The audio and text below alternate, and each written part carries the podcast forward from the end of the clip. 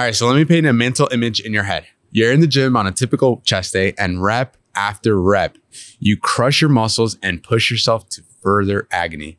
Meanwhile, you're thinking to yourself, WTF, why am I doing this? You look around, and there's 50 other people who, for some sick reason, share the same sadistic quest for pain that you do. Then you think back to the American classic, Pain and Gain, featuring the critically acclaimed Marky Mark and no Funky Bunch, but the Dwayne The Rock Johnson, detailing the story of two bodybuilders who got involved in a kidnapping scheme. While this isn't the story of a kidnapping scheme, this is the story of your way to success. We will be diving into the relationship between pain and gain as we tackle the questions of how we build muscle, the role of pain, and what you can do today to maximize your gains.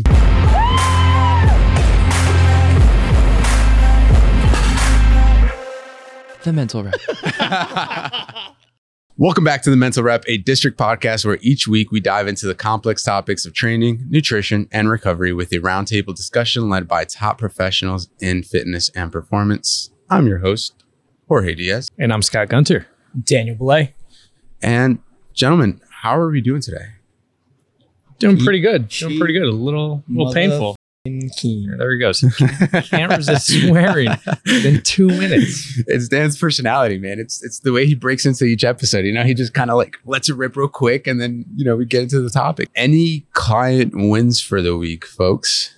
Oh, our little buddy Sid. I hope that he's listening to this because he loves that. Um, hit a big PR on squat today, uh, yesterday. What did he hit? 145, 145 pounds, and his best in competition Yeah. last year is 121. He hit that for a triple yesterday. And he weighs in at. That's a fantastic question. I want to say about 120 pounds. Yeah, he Nice. looks like Good for him. 120 Yeah, pounds. Probably 120 pounds. And keep in mind, doesn't sound very impressive, but let's remember this kid's 13. And just started when? I think he is going to be coming up a year in July, actually, with us.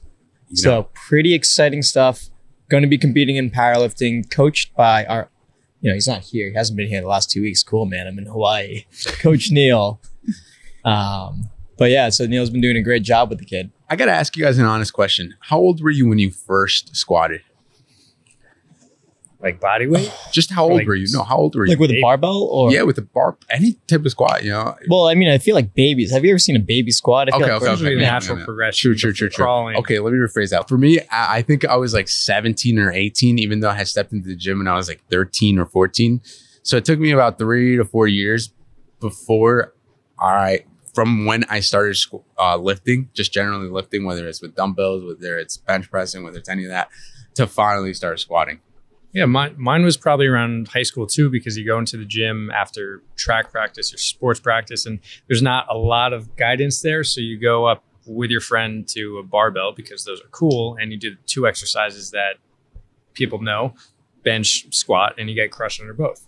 You Yeah. probably do it with bad form. You're on your toes, your knees are coming in, but obviously you add more weight to the bar. Yeah, yeah, yeah. It's it's granted you must add more weight to the bar just because you have your boys in there pushing you to limits that you shouldn't be pushed to. That makes sense. Granted, had my work cut out for me. Had to completely rethink my squat pattern several years ago and kind of work my way into a better position. Yeah. oh, yeah. interesting.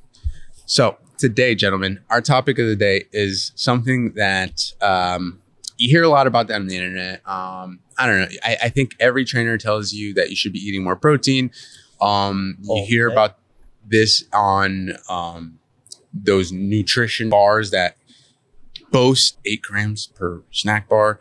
Um, and then you might hear the term being tossed around protein synthesis. Um, so today we're going to talk about everything that surrounds protein and protein synthesis. Um, but mainly as it pertains to an athlete and for those that are training, this protein synthesis is strictly focused on the training aspect, uh, how it affects your training, um, how it affects your recovery, um, but mainly your stimulus response adaptation.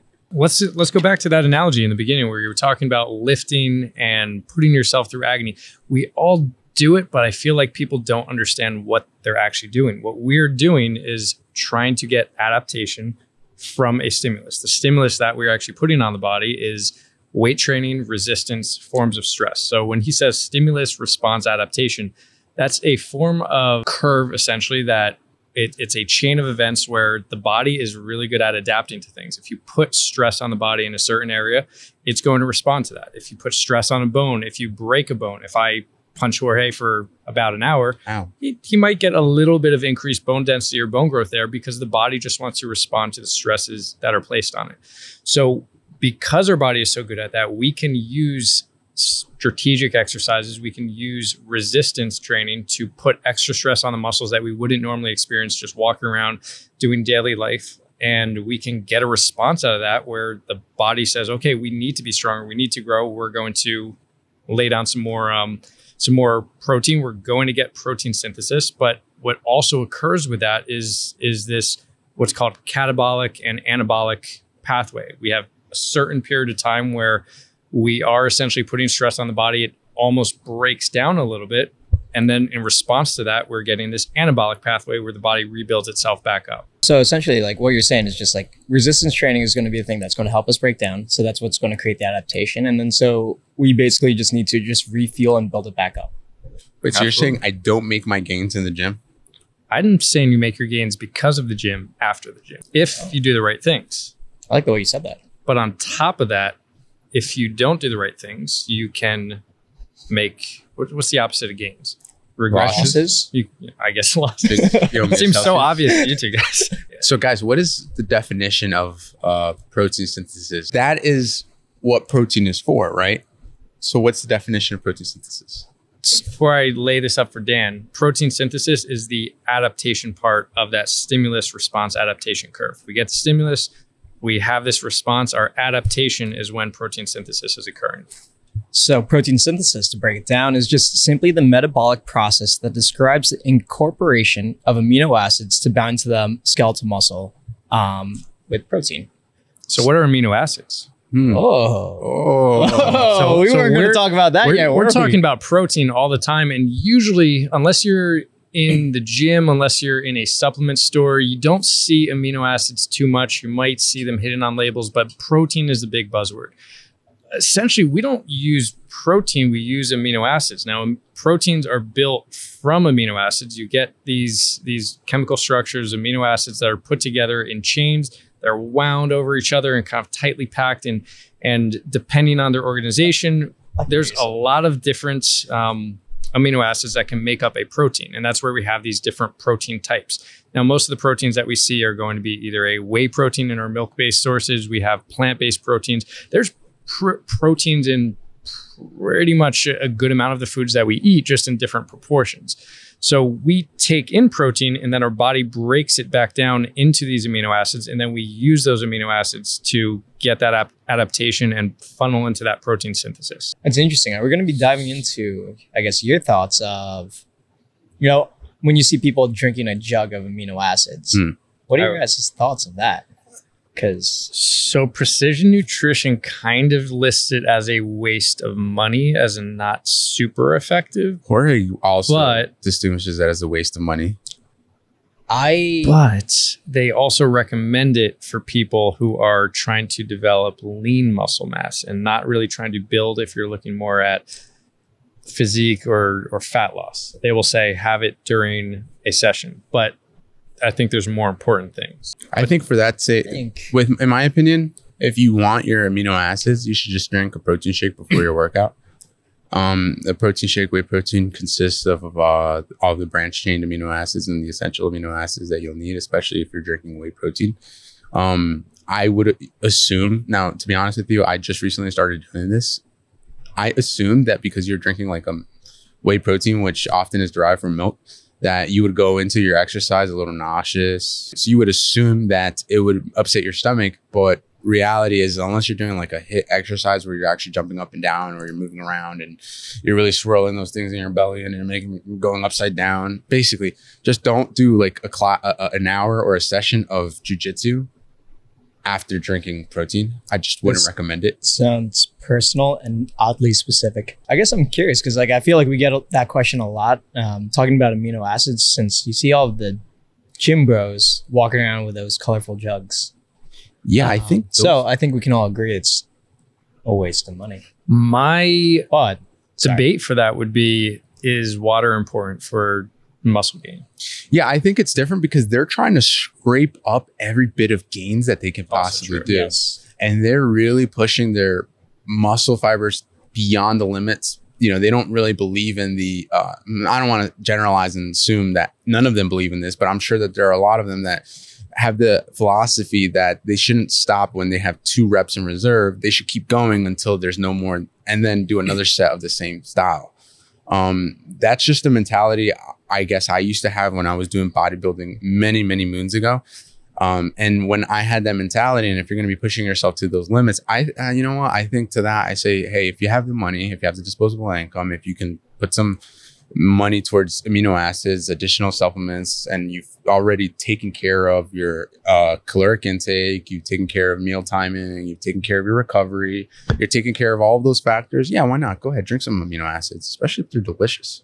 And that's my next point. It honestly helps some people drink more water and maybe consume mm-hmm. that larger jug during during the actual gym routine and it's not going to hurt. So if that's making you drink more water and it tastes good and you're getting a couple extra amino acids in there, it, it we say it's a waste of money, don't waste your money, but it really isn't that expensive. So if you're going to do it, it's not going to hurt. You just aren't really going to use extra protein that your body doesn't need, but that's pretty complex to determine the exact amount that that your body uses and absorbs.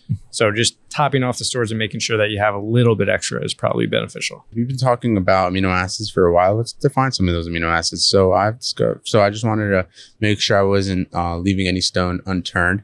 Um, so just to break things down, you have your branched chain amino acids. It says here that these are essential amino acids with protein anabolic properties. So we're looking at valine, leucine, and isoleucine, Those are three. right? Um, and then you have your essential amino acids, which these are essential because your body cannot produce these. Correct.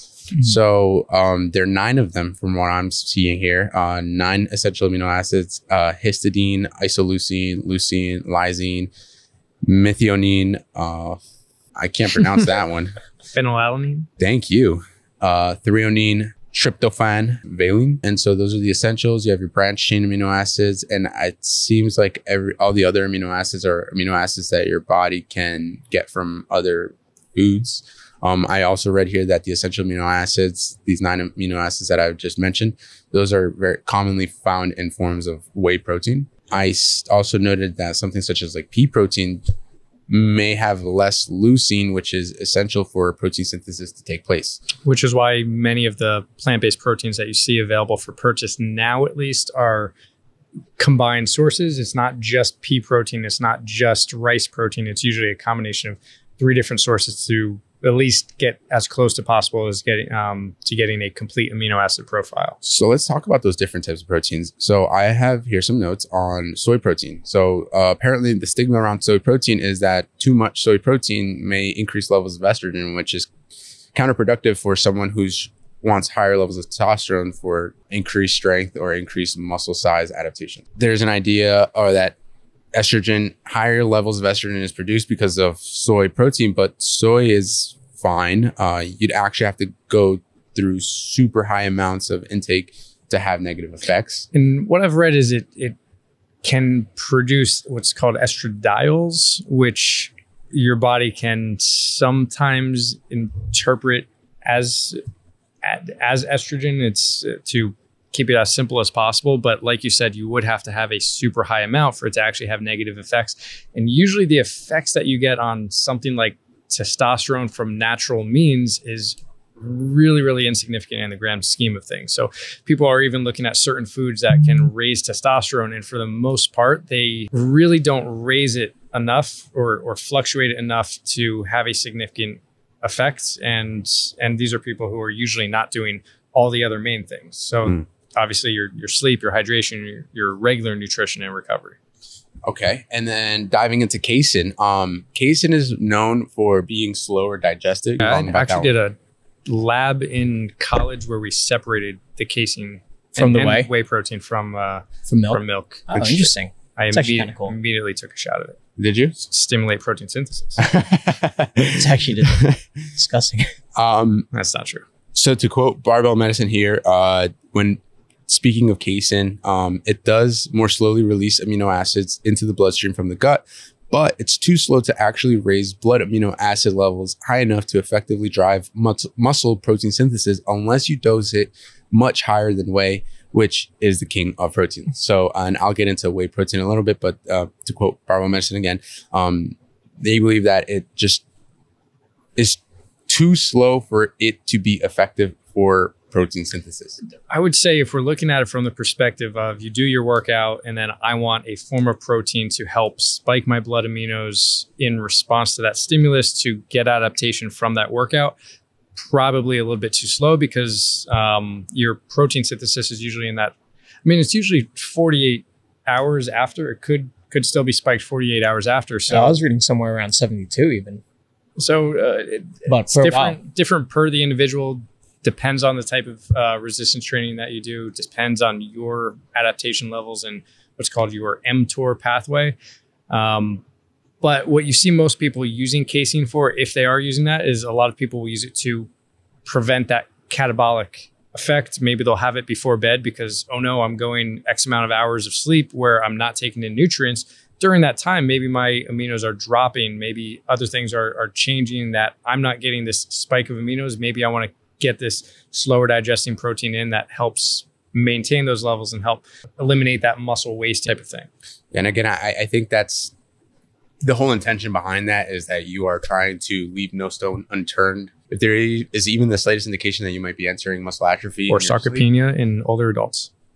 or sarcopenia in uh, older adults, um, you know, why leave any stone unturned? You might as well just consume some before you go to sleep so that you can avoid that at all costs if it is actually possible. Um, pea protein. All right, pea protein. Um, to be honest with you guys, I am not a fan of pea protein. My girlfriend takes pea protein because uh, she is allergic to uh, whey. Um, it causes some irritation in her skin. Um, Is that uh it's called dairy issue? yeah, like a dairy issue. Oh, she just stays away from dairy. like- Moving on to whey protein. So again, to quote Barbell Medicine, because I'm really a uh, big fan of their work. Um, when it comes to whey protein, uh, Dr. Jordan Feigenbaum believes that whey protein is the king of all proteins, and I tend to agree with him, subjectively speaking, just because I haven't really reviewed any scholarly articles. But drives a good point um, that whey protein has about three grams of leucine per 20 grams serving, whereas brown rice protein has three grams of leucine per 40 grams serving. So that's almost twice the amount of volume consumed just to consume leucine, which is again necessary for protein synthesis to occur. So now let's talk about optimal protein intake. Um, I think first and foremost, the optimal amount of protein intake depends. I know that's not the, the the the sexy answer that people are looking for, but the true, true, true answer is that it depends. It depends on age, lean body mass, dietary preferences. I would also say goals and activity level too. When you say age, do you mean biological age or are we talking training age? No, we're talking about biological age because as you age, your body becomes less sensitive to amino acids, so it takes more amino acids to get the same effect. I would also argue to say that like um, training age would be an important thing as well because you know somebody who like uh, biological age, you also do become less sensitive to protein synthesis as you become more resistant trained or resistant training. I wonder if that's Um, the case. Oh yeah, I was actually reading that in the in a research study by RMIT, the Royal Melbourne Institute of Technology, in their exercise physiology. Um, just what it was showing was that like training response. So similar to how training adaptation, you require progressive overload because you know you benching a bar can create stimulus to grow the chest. When you're 13, you've never trained before in your life. Opposed to 10 years into your training career, a bar is going to feel like nothing. Sometimes you may even just feel like, hey, I need to warm up with more than just the bar Hmm. start. Similar to the protein synthesis of, all right, I need to have X amount of protein. But as I'm starting to become more trained, I become less sensitive towards that stimulus. Training age, I'll toss that in there as well. I'd also like to note that there is a known refractory period to muscle protein synthesis, meaning that you should be consuming protein every three to five hours because you're going to reach your limit on how much protein or how much muscle protein synthesis can occur based off of the amount of protein available in your bloodstream because that kind of recycles every three to five hours. Again, barbell medicine. Um, there is a known refractory period to muscle protein synthesis, uh, which we can think about on a gross level as muscle growth, recovery, building. Uh, every time a large enough dose of protein is ingested, an example, one that provides enough leucine and, and essential amino acids to push the muscle protein synthesis reaction over the edge, there's about a three to five hour refractory period that must transpire before another dose of protein, either in a meal, a protein shake, etc., will yield another bout of muscle protein synthesis. So instead of trying to consume your 300, your prescribed 300 grams of protein in one meal, it's essentially useless because you're going to be peeing all that out or peeing out what you don't use. You So should. what- so what would you say is an out. optimal amount of protein, grams of protein to consume at one sitting?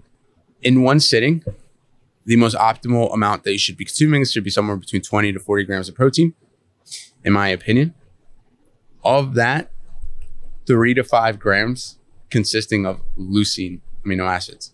So if we're talking whey protein, if you have these 100% whey products, they seem to have about 10% leucine protein content. So what that would mean is about 20 to 25 grams uh, in a scoop, which usually seems to be the average serving. So most of these ready to drink shakes that we have available, it's usually in the 20 to 24. Sometimes you'll see the like muscle builder ones that have 30 to 40 Yeah. we'll say are those actually necessary but in that 20 to 25 gram scoop you're going to have between 2 to 2.5 grams of leucine so you're saying uh, around 3 grams Yeah, I, I want to shoot up a little higher just in case uh, for some reason. Let's assume that when you're cooking the food, you're losing some of that uh, nutrient value um, just because when you cook food, some of the nutritional value does diminish. so because there Good really point. isn't a drawback to having extra protein i mean you're kind of just going to excrete what you don't use but it's not like certain vitamins that may have a toxicity above a certain level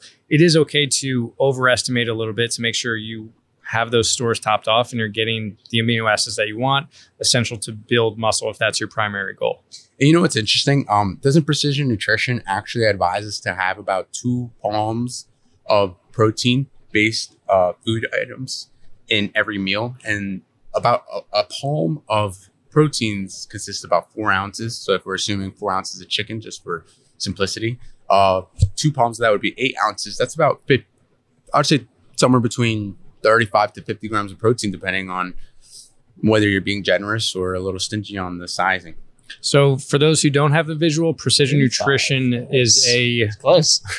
Precision Nutrition is a company. Disclaimer: I'm certified through them, but I like their teaching method as far as nutrition because they, instead of weighing things out for every single person, where maybe a physique competitor, bodybuilder might need to actually get a scale out, put their protein portion on a scale, put their carbs on a scale, and get everything measured specifically. Many individuals don't have that or aren't going to be able to stick to that. So they have a system where they break down food selection, um, your plate creation based on hand size. So a palm, your size palm, is going to be a portion of protein. And that's also relative to your general needs because usually smaller people who need maybe a little bit less protein intake based on lower body mass, they're usually going to have slightly smaller palms as well. Um, but keep in mind there are other protein sources in that plate. So we also have your your veggie portion that's going to be one fist size. You do get based on the veggie, um, based on your carbs that you have there, you do get some proteins from those as well. So um, it, it's really just making sure you're getting whole lean sources of food, making sure you're getting those stores topped off. But yeah, that's going to put you around that uh, threshold goal that we're looking for. So let's talk about concrete numbers here because we've been giving a lot of general information, but just to spit out some facts here or some stats, uh, the current recommended daily allowance provided by the National Academy of Medicine or the, uh, of the national academies in the United States for dietary protein intake for adults is 0.8 to 1 gram per kilogram. Now, again, that's just for the general person who's moving. That's not for the trained athlete. Um, for the trained athlete, I read somewhere again. I like to quote Barbell Medicine, uh, somewhere between 1.6 to 3.1 grams per kilogram. Uh, Dan, I think you found something differently than that. Yeah, I think it was 0.7 to 2.3 kilograms from, uh, again, the same MRIT institutes in Melbourne. And then Scott, I think you found something somewhere uh, within so that I've- ballpark. I have a yeah, they're all within the same ballpark. So I have a couple other things uh, from Precision Nutrition. Their basic recommendations for basic protein synthesis are saying that you don't really need to consume more than 1.4 to 2 grams per kilogram, which would translate to 0.64 to 0.9 grams per pound uh, of your body mass of protein per day. Um, what they would say is if you're a 150 pound person, you should or could be taking in approximately 150 grams of protein. Um, now, another good source for looking at the research and um, in relation to dietary needs, supplements is examine.com. So, what they do is in as unbiased a way as possible. They're not affiliated with any nutrition team or or supplement companies. They basically take all the research that's available on a specific topic and sift that down into what's actually proven, what hasn't been proven, and they come up with these consensus uh, statements. So if you go to examine.com, um, they are a website that basically sifts through the research, looks at every article that's available on a specific supplement or topic, and they say what this supplement or or nu- nutrient does, what it's been proven to do, what it hasn't been proven to do, and they kind of filter out all the um, tabloid information that doesn't really make sense and give you exactly the facts. So, what their recommendations are for protein supplementation based on, and not just supplementation, protein intake in general, based on your goals, are, and bear with me, this might be a little confusing, but if you are an athlete or highly active person and you are currently trying to lose body fat while preserving lean muscle mass, so you're highly active, but you're also trying to lose body fat and maintain your lean muscle mass, they recommend a daily intake of 1.5 to 2.2 grams per kilogram body weight, which translates to 0.68 to 1 gram per pound of body weight, which is, um, I believe, what Precision Nutrition was also recommending. Now, that's slightly different than if you are an athlete or highly active person and you're not trying to lose body weight or you're just somebody who is just trying to lose body fat while preserving lean muscle mass. And that's going to be a slightly lower range at 1 to 1.5 grams per kilogram body weight or 0.45 to 0.68 grams per pound. That would be a good target there. The third category they list is sedentary people not looking to change body composition just for general health reasons and preserving current muscle. A good daily target is much lower than those. That would be 0.8 grams per kilogram body weight or 0.36 pound, uh, grams per pound body weight. And they, they say upwards. So again, you can always overestimate that. You will generally just excrete extra protein that you take in, extra aminos. Um, it's it's not really going to be detrimental. Um, yeah, that's interesting. So just to summarize what you said, basically you're saying that if you're sedentary, you're not doing much. Your lowest end should probably be around 0.36 grams per pound body weight. On the upper end, if you're an athlete trying to lose weight, if you are have a little more active lifestyle, you're trying to lose weight but still preserve that lean muscle mass, you're going to have upwards of one gram per pound. Um, but I've also seen much higher in people like bodybuilders or highly anaerobic athletes. So that's deviating a little bit from what the research is saying. But I think this goes back to Jorge's mantra: leave no stone unturned. If you're doing everything else and you have high metabolic stress, you have that stimulus adaptation recovery curve, your stimulus is incredibly high.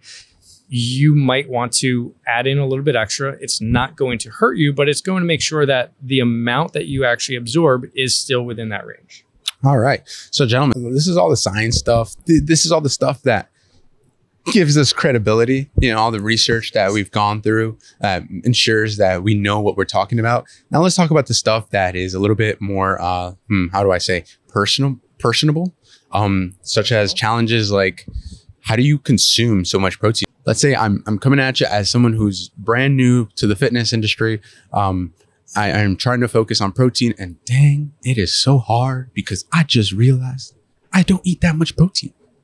I only eat protein like once a day. I eat a lot of fats. I love cheese. I love my French fries. Some protein. Have some, yeah. So it has some protein, but now I'm struggling to have protein because that's what some of our clients do. I, I hear that so many times is, hey man, I'm struggling to eat protein. I didn't realize I struggled this hard. And I think protein. that's that's probably the important factor there because we have a lot of our clients start with just a reality check of what you're currently doing. We'll have them use something like a MyFitnessPal and just track what you're actually doing because you may think I'm having adequate protein, I'm having adequate calories, or maybe I'm not taking in as many calories that I want. But if you track for maybe three weeks exactly what you're eating on a given basis, it's going to highlight some of those areas and say, maybe I don't take in enough protein. Maybe I am only consuming protein once a day. And maybe that's why I'm the so-called hard gainer that seems like it's it's challenging to gain weight. So for those people, you could take certain strategies where maybe you first teach them what the protein portions are on their plates. You can show them that that hand hand guide. That obvious thing is going to be your lean meats, but then introducing them to other foods that are included in there that also have protein to help boost that number up a little bit.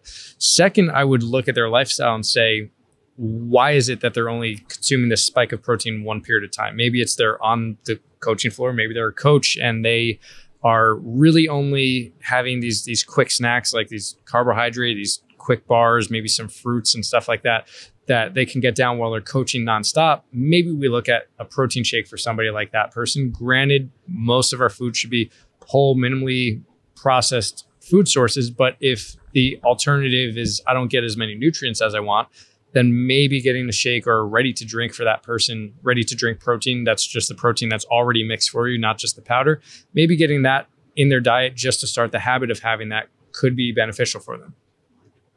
Yeah, that's a good point. My, um, just you know, um, I had that experience with my girlfriend Matilda. Uh, she actually uh, noticed that protein was really difficult, and she noticed that she uh, would typically leave protein items like foods that are high in protein for last, just because they weren't the most delicious or and what do flavorful. proteins that are high in protein also do?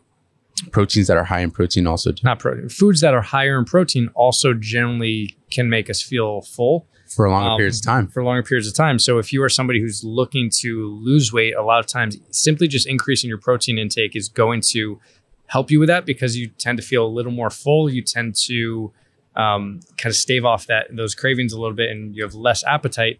Um, so if she's saving them for last, she might not have an appetite for that. She might not be able to get through all those foods. And so when she switched that, and when she started consuming protein first thing in the morning, making her protein shake, um, made by yours truly, I make her protein shakes. Oh wow, that's so sweet. Um, she realizes that she's fuller for longer periods of time. Um, she's more likely to hit her protein goal. So one piece of advice that I give to everybody that are struggling with protein intake is make sure that's the first thing you consume in the morning because it's typically going to be the thing that you run out of in terms of prescribed amounts of protein as the day progresses because you started off with 25 grams you feel like you won uh, you have higher levels of eff- self-efficacy meaning you have higher levels of perce- perceived achievement as it pertains to protein consumption. So start off with protein consumption early in the morning. Drink a protein shake maybe two scoops. Start off with 50 grams. If you're a 200 pound male like me then you're already a quarter of the way there.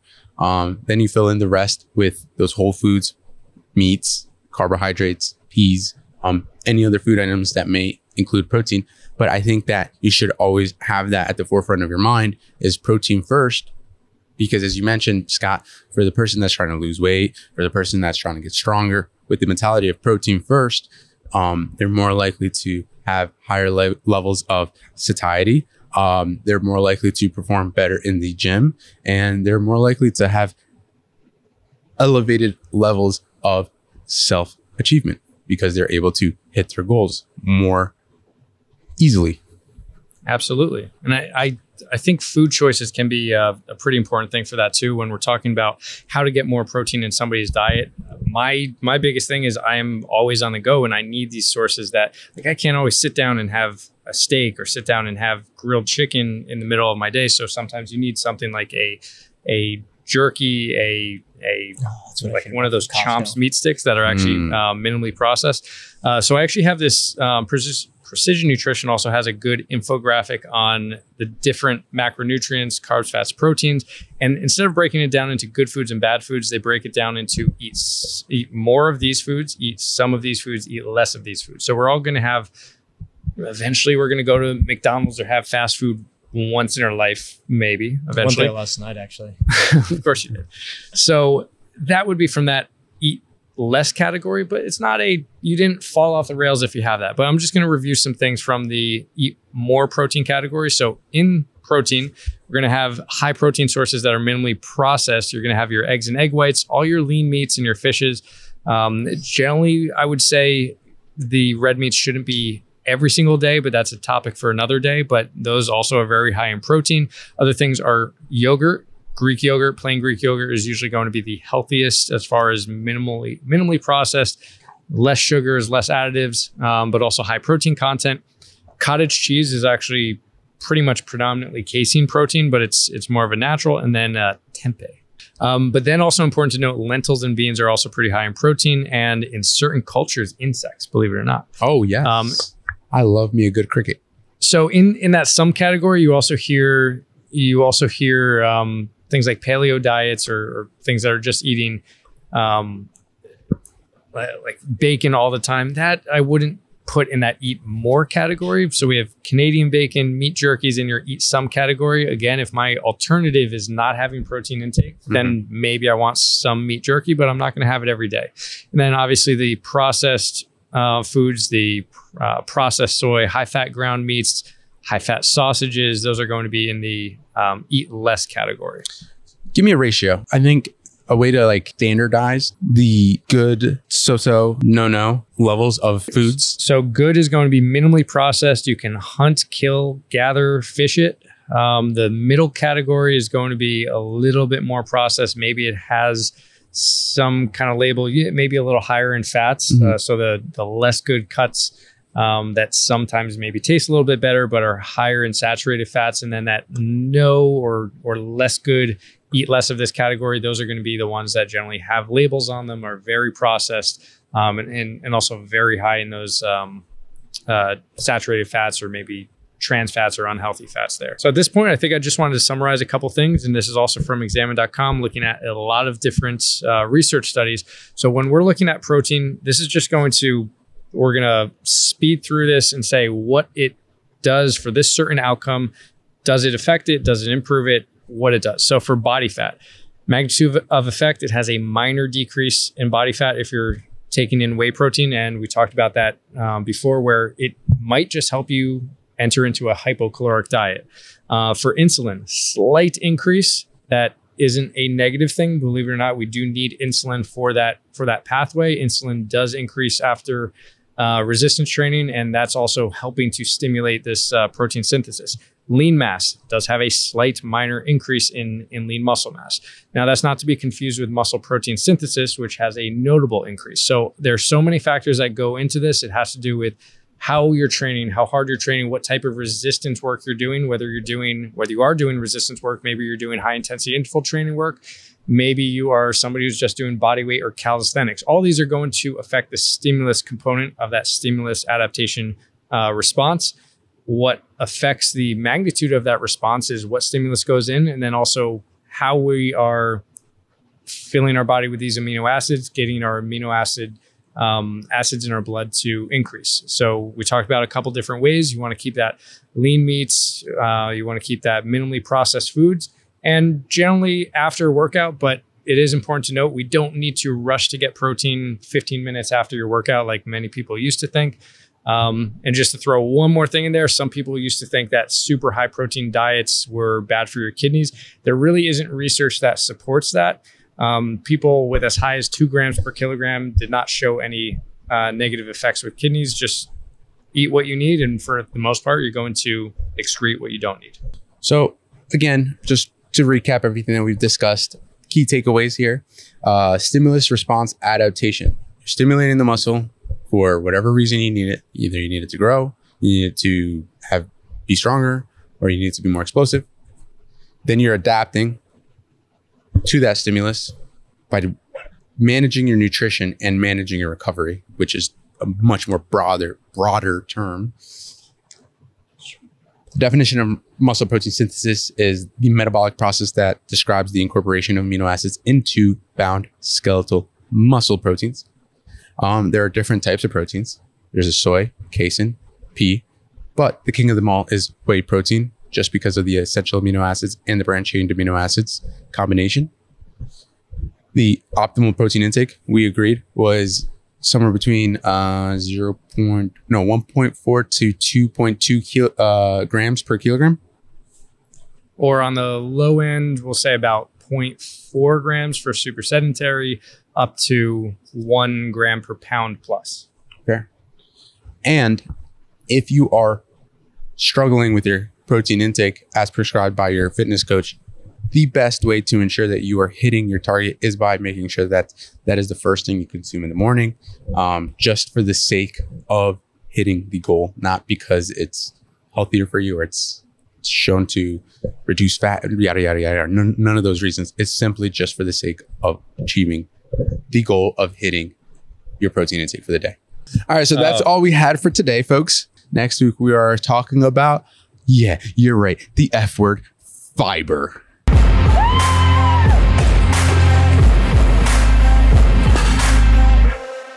The mental rep.